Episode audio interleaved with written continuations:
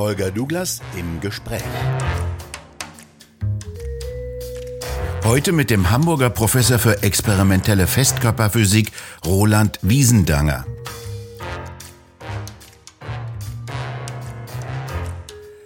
Er hat für viel Aufsehen mit einer Studie gesorgt über den Ursprung des Coronavirus. Denn die Frage ist immer noch offen, wo kommt das Coronavirus her? Ist es eine natürliche Mutation, wie sie bei Viren immer vorkommt? Ist es auf dem Fischmarkt im chinesischen Wuhan auf Menschen übergesprungen, wie es bei sogenannten Zoonosen immer wieder geschieht? Oder kommt SARS-CoV-2 aus einem Labor? Wurde es dort bei gefährlichen Versuchen, ein Virus ansteckender zu machen, versehentlich freigesetzt? Vor allem diejenigen, die die letzte Laborthese vertreten haben, wurden auffällig schnell als Verschwörungstheoretiker gebrandmarkt und beschimpft. Doch E-Mails, die vor kurzem in den USA veröffentlicht wurden, werfen ein neues Licht auf diesen Ursprung. In jedem Fall sei die Corona-Pandemie das Tschernobyl der Genforschung. Das sagt Roland Wiesendanger sehr plakativ. Warum? Ja, es ist so, dass wir ja jetzt seit zwei Jahren eine Katastrophe erleben. Die gegenwärtige Pandemie hat Millionen von Menschen getötet und hat äh, Milliarden von Menschen in ihrer Existenz bedroht oder sogar auch schon die Existenz genommen. Und äh, ich habe mich natürlich sehr frühzeitig äh, als Wissenschaftler dafür interessiert, was eigentlich die Ursache ist eben für diese Katastrophe. Und das führt automatisch zur entscheidenden Frage des Ursprungs äh, der gegenwärtigen Pandemie.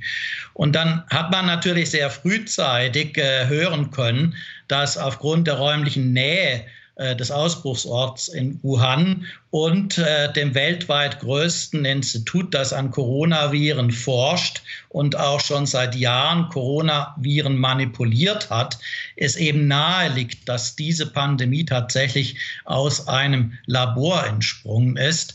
Und äh, insbesondere haben auch sehr frühzeitig äh, die Virologen, die das ja auch genau analysiert haben anhand der Gensequenz des neuen SARS-CoV-2-Virus, tatsächlich auch gesehen, dass es da ganz bestimmte Merkmale gibt dieses äh, äh Virus, äh, was darauf schließen ließ, dass es eben nicht natürlichen Ursprungs ist.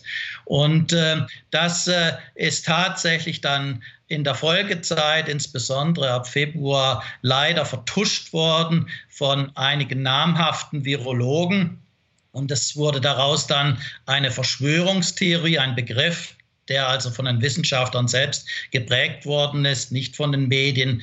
Und ab diesem Zeitpunkt, das war etwa Anfang März, Anfang April, galt diese Labortheorie als äh, Verschwörungstheorie und alle, die auch äh, die Information weitergegeben haben über diesen Laborursprung, sind als Verschwörungstheoretiker gebrandmarkt worden, sind diffamiert worden in der Öffentlichkeit. Dazu haben selbst Nobelpreisträger wie Luc Montagnier in Frankreich gehört. Warum ist es denn jetzt wichtig zu wissen, woher das Virus kommt? Es ist in der Welt und wir müssen sehen, wie gehen wir damit um?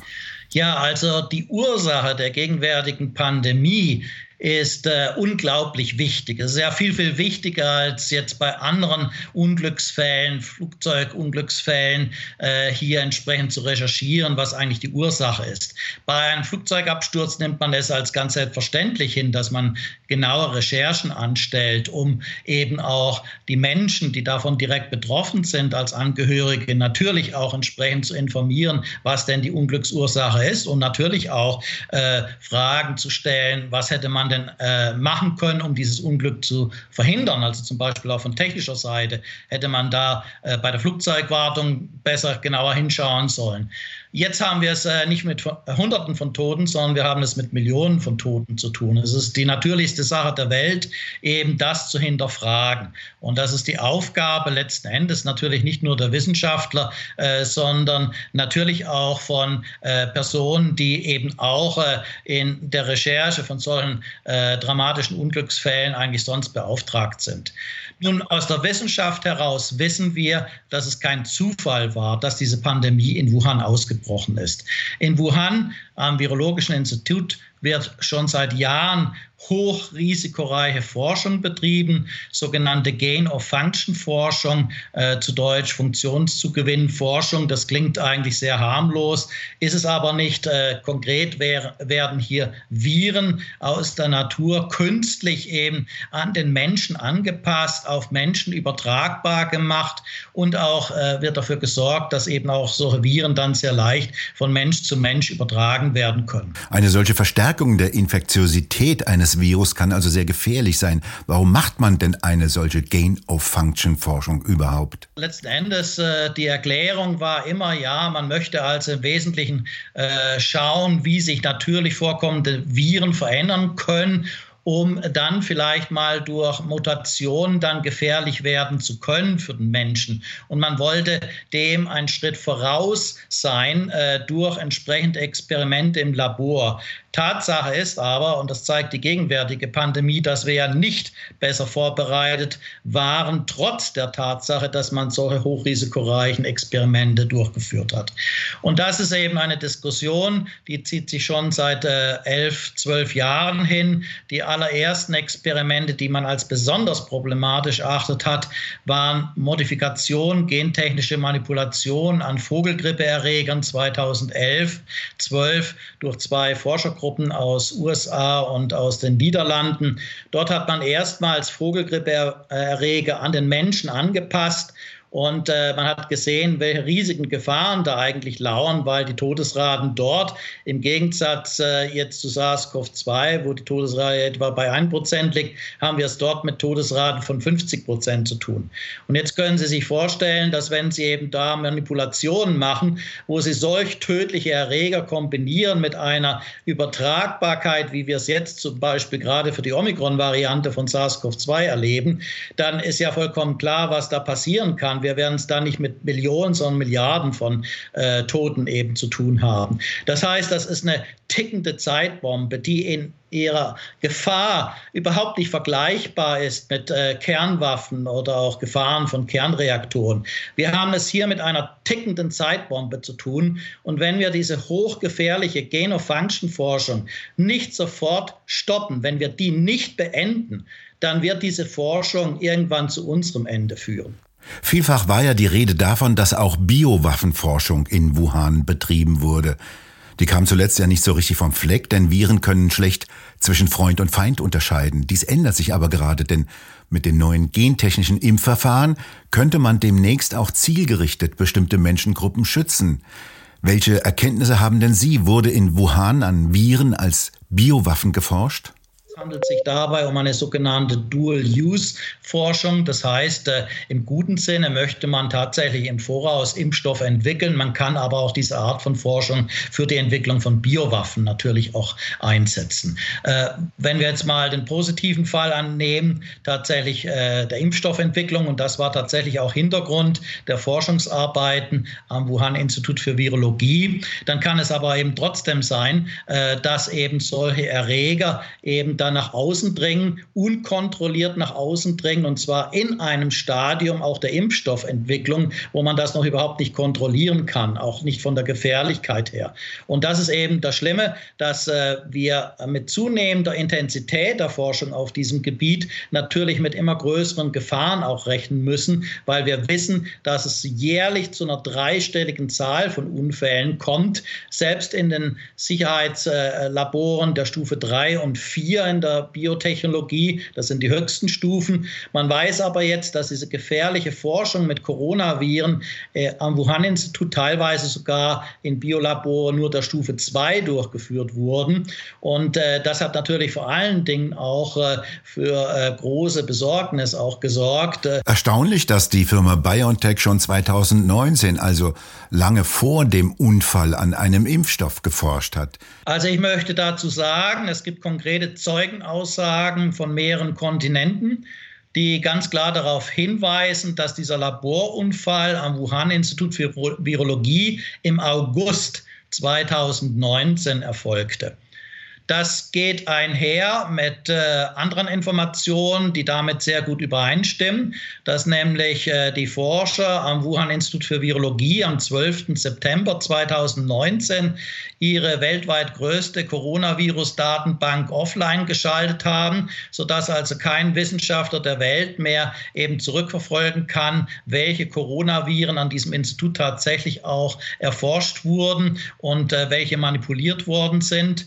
Das heißt also, das macht durchaus Sinn, dass es natürlich vor dem 12. September passiert sein muss. Das geht einher mit diesen Zeugenaussagen. Und es geht auch einher mit den Kenntnissen, die ich ja schon in meiner Studie vor einem Jahr auch einfließen ließ, nämlich dass es in der ersten Oktoberhälfte 2019 zu entsprechenden äh, Kontrollen und Untersuchungen von Seiten äh, chinesischer Behörden am Wuhan-Institut für Virologie kam. Auch das wissen wir. Und wir wissen eben auch, dass es erste Infekt äh, Infektionscluster eben auch zu diesem Zeitpunkt bereits gab. Das ist einem Factsheet der amerikanischen Regierung äh, vom Beginn des letzten Jahres zu entnehmen. Das heißt also, äh, da laufen natürlich alle Informationen zusammen. Wir wissen auch, dass sowohl die amerikanischen wie die israelischen Geheimdienste sehr frühzeitig, Oktober äh, etwa 2019, von äh, diesem Geschehnis wussten. Und es ist natürlich auch eine interessante Frage, äh, inwieweit der BND, der Bundesnachrichtendienst, hier Informationen hatte und welche Informationen zu welchem Zeitpunkt auch der Bundesregierung zur Verfügung stand. Wir wissen alle, dass die ehemalige Bundeskanzlerin Frau Merkel äh, ja im äh, September 2019 auch nach Wuhan gereist ist. Und wir wissen jetzt, dass es definitiv also nach diesem Laborunfall war. Und äh, äh, Sie sprachen jetzt an, ja, was wusste eigentlich äh, gegebenenfalls welcher Impfstoffhersteller oder welcher äh, Entwickler von äh, irgendwelchen Testverfahren, zu welchem Zeitpunkt eben auch über äh, diesen Unfall Bescheid und äh, welche Informationen sind geflossen, auch unter der Hand, weit bevor die Gensequenz des SARS-CoV-2-Virus am 11. Januar 2020 dann auch offiziell publik wurde. Wir wissen heute mit Sicherheit, dass es hier als auch Informationsflüsse gab. Die Geschichte der Corona-Pandemie ist ja zur gleichen Zeit eine Geschichte der großen Vertuschungsaktion. Wissenschaftler versuchten ihre Spuren zu verwischen. Ja, als zunächst einmal möchte ich nochmal festhalten, die Tatsache, dass es eine Vertuschung gab, ist hundertprozentig gesichert und unabhängig davon, ob jetzt immer noch Einzelne an diese Zoonosetheorie glauben oder nicht. Die Vertuschung gab es, weil es ist dokumentiert, dass bereits im Januar 2020 eben ganz, ganz viele führende Virologen Anthony Fauci in den USA informiert haben, dass es da ganz bestimmte Charakteristiken in der Gensequenz von SARS-CoV-2 gibt. Viele haben gesagt, es ist 80 zu 20 für einen Laborunfall. Manche sagten dann 70 zu 30 oder 60 zu 40. Aber alle Virologen, ich habe hier auch Dokumente von Virologen aus dem deutschsprachigen Raum vorliegen, äh, waren sich einig, äh, dass äh, diese Charakteristiken eindeutig auf einen Laborunfall schließen lassen. Und es gab daraufhin eben eine berühmte Telekonferenz am 1. Februar 2020, zu der Anthony Fauci, Francis Collins, äh, dem damaligen Leiter der National Institutes of Health, und auch Jeremy Farrar, das ist der Leiter des Wellcome Trusts, eingeladen haben und dann äh, letzten Endes äh, diese Situation analysiert haben und dann tatsächlich innerhalb von drei Tagen eben diese Erkenntnis, dass es eigentlich äh, mit Sicherheit einen Laborursprung wohl haben müsste, ins Gegenteil verkehrt haben und eben gesagt haben, es darf nicht aus dem Labor kommen. Und sie haben dann mehrere Maßnahmen ergriffen, einen sogenannten offenen Brief in der Zeitschrift The Lancet, dann eben auch eine äh, berühmte Publikation mit Erstautor Christian Anderson in Nature Medicine, äh, mit äh, äh, letzten Endes äh, einer Zusammenfassung, dass angeblich eben ein, äh, ein äh, äh, künstlicher Ursprung von SARS-CoV-2 ausgeschlossen werden kann, wobei überhaupt keine schlüssigen Argumente in dieser Publikation gebracht wurden.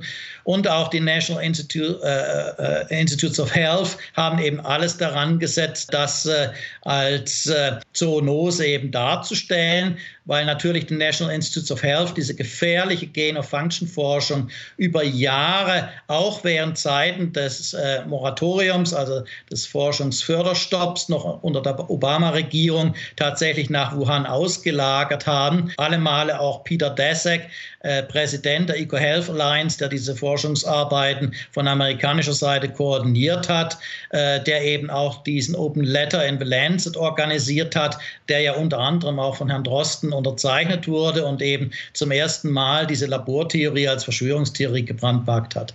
Und jetzt ist eben der entscheidende Aspekt, und das haben Sie ja gefragt, äh, wenn man wirklich eben Ende Januar, Anfang Februar 2020 das eben auch schon offen kommuniziert hätte gegenüber der Politik, auch gegenüber der Gesellschaft, was hätten wir anders machen können? Ja, mir liegen Dokumente vor, interne Dokumente der DARPA, das ist eine Unterorganisation äh, des Pentagons und mir liegen interne Dokumente auch vor hier aus Deutschland, die ganz klar besagen, dass es äh, eine andere Reaktion hätte geben müssen, auch aus medizinischer Sicht letzten Endes. Und dass man eben diese Erkenntnisse hätte einbringen können, dann auch in eine bessere medikamentöse Behandlung dieses Virustyps und natürlich auch von der ganzen Kommunikation der Politik gegenüber Gesellschaft. Es wäre eben vollkommen unnötig gewesen, äh, diese ganze Diskussion, ob wir es hier mit einem grippenähnlichen Erreger zu tun haben. Das ist es definitiv nicht. Es ist ein künstlicher Erreger und äh, letzten Endes wussten wir zu Beginn natürlich noch nicht, äh,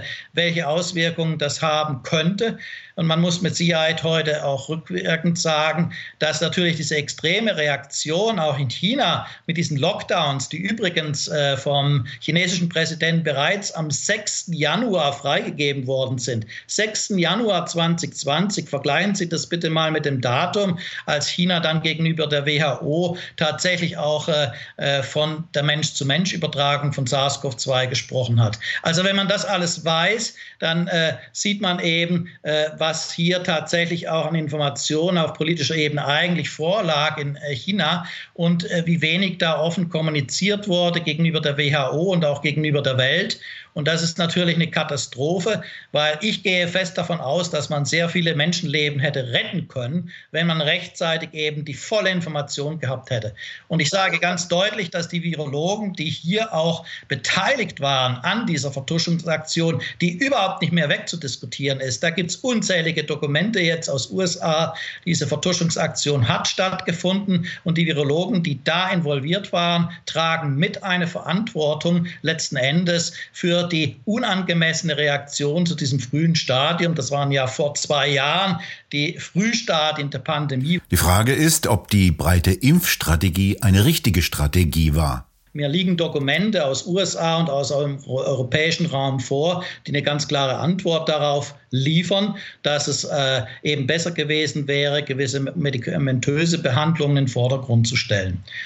Letzten Endes äh, wäre das der bessere Weg gewesen, letzten Endes. Und mir liegen Dokumente vor, die tatsächlich auch aufgrund äh, der genauen Zusammensetzung dieses künstlichen SARS-CoV-2-Virus eben auch äh, erklären äh, können, dass wir selbst nach drei, selbst nach vier Impfungen diese Covid-19-Erkrankung eben haben können. Das weiß man jetzt auch äh, selbst aus Israel nach der vierten Impfung ist das möglich. Und es gibt tatsächlich Dokumente auch aus der Frühzeit letzten Endes, die genau auch äh, das vorhergesagt haben, dass das eintreffen könnte. Aber lassen Sie mich noch mal eines sagen. Also letzten Endes ist es extrem gefährlich, immer nur zu sagen, ja, wir müssen jetzt einfach nur durch diese Pandemie bestmöglich durchkommen. Und das ist das Einzige, was wir jetzt betrachten wollen. Ich sage ganz deutlich, wenn wir diese extrem hochrisikoreiche Forschung äh, dieser Gain-of-Function-Forschung of Concern, wenn man das noch ergänzen will, eben nicht stoppen, dann haben wir es mit einem riesigen Gefahrenpotenzial in der Zukunft zu tun. Und das ist genau der Grund, weshalb ich mich vor allen Dingen in Deutschland, aber auch viele Kollegen und Kolleginnen in anderen Ländern, insbesondere auch in den USA, aber auch in Australien hier entsprechend engagieren. Wir möchten hier alle warnen vor diesen riesigen Gefahren, die existent sind. Übrigens vollkommen unabhängig, ob jetzt immer noch der eine oder andere äh, nicht von einem Laborunfall überzeugt ist. Äh, es sind riesige Gefahren und wir brauchen letzten Endes eine internationale Aufsichtsbehörde, ähnlich der Atomaufsichtsbehörde, um diese biotechnologischen Experimente, die ja nicht nur in China laufen, die laufen ja genauso auch in den USA, in Großbritannien, Australien, auch in anderen europäischen Ländern. Äh, das ist einfach eine Katastrophe, was es hier an Gefahrenpotenzialen gibt, wenn man insbesondere eben solche extrem gefährlichen Erreger mit Todesraten von 50 bis 80 Prozent, jetzt kombiniert eben mit so leichten äh, Mensch-zu-Mensch-Übertragungen, was man eben biotechnologisch machen kann durch die Anpassung solcher Viren an menschliche Zellrezeptoren, dass man das für Coronaviren getan hat, ist in der Literatur belegt. Das kann niemand mehr bestreiten. Das finden Sie auch in meiner Studie und eben auch den Einbau sogenannter Furinspaltstellen, äh, um letzten Endes Endes auch das Eindringen dieser Coronaviren in menschliche Zellen zu erlauben. Das ist keine Spekulation, nicht von mir oder irgendeinem anderen Kollegen. Das steht in Forschungsanträgen. Ich kann auch den Namen nennen des Forschungsantrags Diffuse im Rahmen des Preempt-Programms der DARPA drin. Wir wissen auch, dieses äh, Proposal, dieser Antrag ist nicht gefördert worden durch die DARPA, ist aber dann ersatzweise durch die National Institutes of Health gefördert worden worden, gerade in der Zeit dann auch ab 2019. Und wenn das nicht aufhört, und das ist genau auch das Plädoyer meiner Kollegen in den USA und übrigens auch das Plädoyer auch von namhaften US-Senatoren, insbesondere auch Rand Paul aus Kentucky, wenn diese Art der Forschung nicht international kontrolliert wird durch entsprechende Behörden, dann laufen wir hier in eine riesige Gefahr rein, nicht nur für uns, für alle nachfolgenden Generationen. Eine besonders unrühmliche Rolle spielt Christian Drosten, der Chef-Virologe, der die vergangenen beiden Jahre beherrscht hat. Er hat sämtliche Kritiker als Verschwörungstheoretiker diffamiert und abgekanzelt. Ja, als in der jüngsten Reaktion die er ja nur auf Twitter kundgetan hat, äh, hat er ja Begriffe geprägt wie Extremcharakter und äh, seine Kampagne gegen ihn. Es ist definitiv nicht eine Kampagne gegen ihn oder irgendeine Person aus dem Virologenkreis. Das ist es definitiv nicht. Was ich erwarte, ist, dass man das jetzt von einer persönlichen Ebene einmal abstrahiert. Es bin ja auch nicht nur ich, äh, der das vertritt, dass wir diese extrem gefährliche Forschung einschränken müssen oder auch beenden müssen, insbesondere die Forschung, die zu weltweiten Pandemien führen kann. Äh, deshalb muss man einmal abstrahieren von der persönlichen Ebene. Es geht letzten Endes um die Sache. Und was ich immer noch vermisse, ist jetzt einmal eine inhaltliche äh, Reaktion von Herrn Drosten. Was er eigentlich dazu sagt, äh, welche Stellungnahme er jetzt abgibt, das erwarte ich diese Woche von ihm. Und ich glaube, die ganze Wissenschaftswelt in Deutschland erwartet das von ihm. Und äh, er soll wirklich jetzt mal auf die konkreten Punkte, die inhaltlichen Aspekte dessen, was ich vorgetragen habe, in den letzten Wochen eingehen. Und das kann man nicht abtun mit irgendwelchen äh, Kampfbegriffen wie Extremcharakter oder Kampagne. Damit ist es nicht getan. Neu ist eine solche Diskussion ja nicht. Bereits 2011 beim Ausbruch der Vogelgrippe gab es eine sehr heftige Diskussion darüber, ob die gefährliche Gain-of-Function-Forschung fortgesetzt werden soll oder nicht. Diese Diskussion wurde ja im internationalen Raum auch geführt äh, in der Folge dieser Experimente an Vogelgrippeerregern. Äh, 2011 gab es eine Diskussion äh, in den darauffolgenden drei bis vier Jahren. Das hat man damals in den USA schon äh, auch äh, äh, problematisch erachtet und deshalb kam es ja dann auch zu diesem Moratorium der Forschungsförderung unter der Obama-Administration. Und es hat sich eben damals eine Gruppe gebildet, vor allem allen Dingen auch von amerikanischen Kollegen, die sogenannte Cambridge Working Group, die genau diese Probleme aufgezeigt hat, äh, dass nämlich äh, eben diese Gain-of-Function-Forschung äh, nur riesige Gefahren eben heraufbeschwört, aber eigentlich keinen Sinn macht, weil man nie hoffen kann, hier der Natur voraus zu sein. Und es ist aber so, dass sich eine Gegen Bewegung gebildet hat damals gegen diese Cambridge Working Group. Und Herr Drosten war eben einer der Begründer dieser Gegenbewegung, die nannte sich Scientists for Science.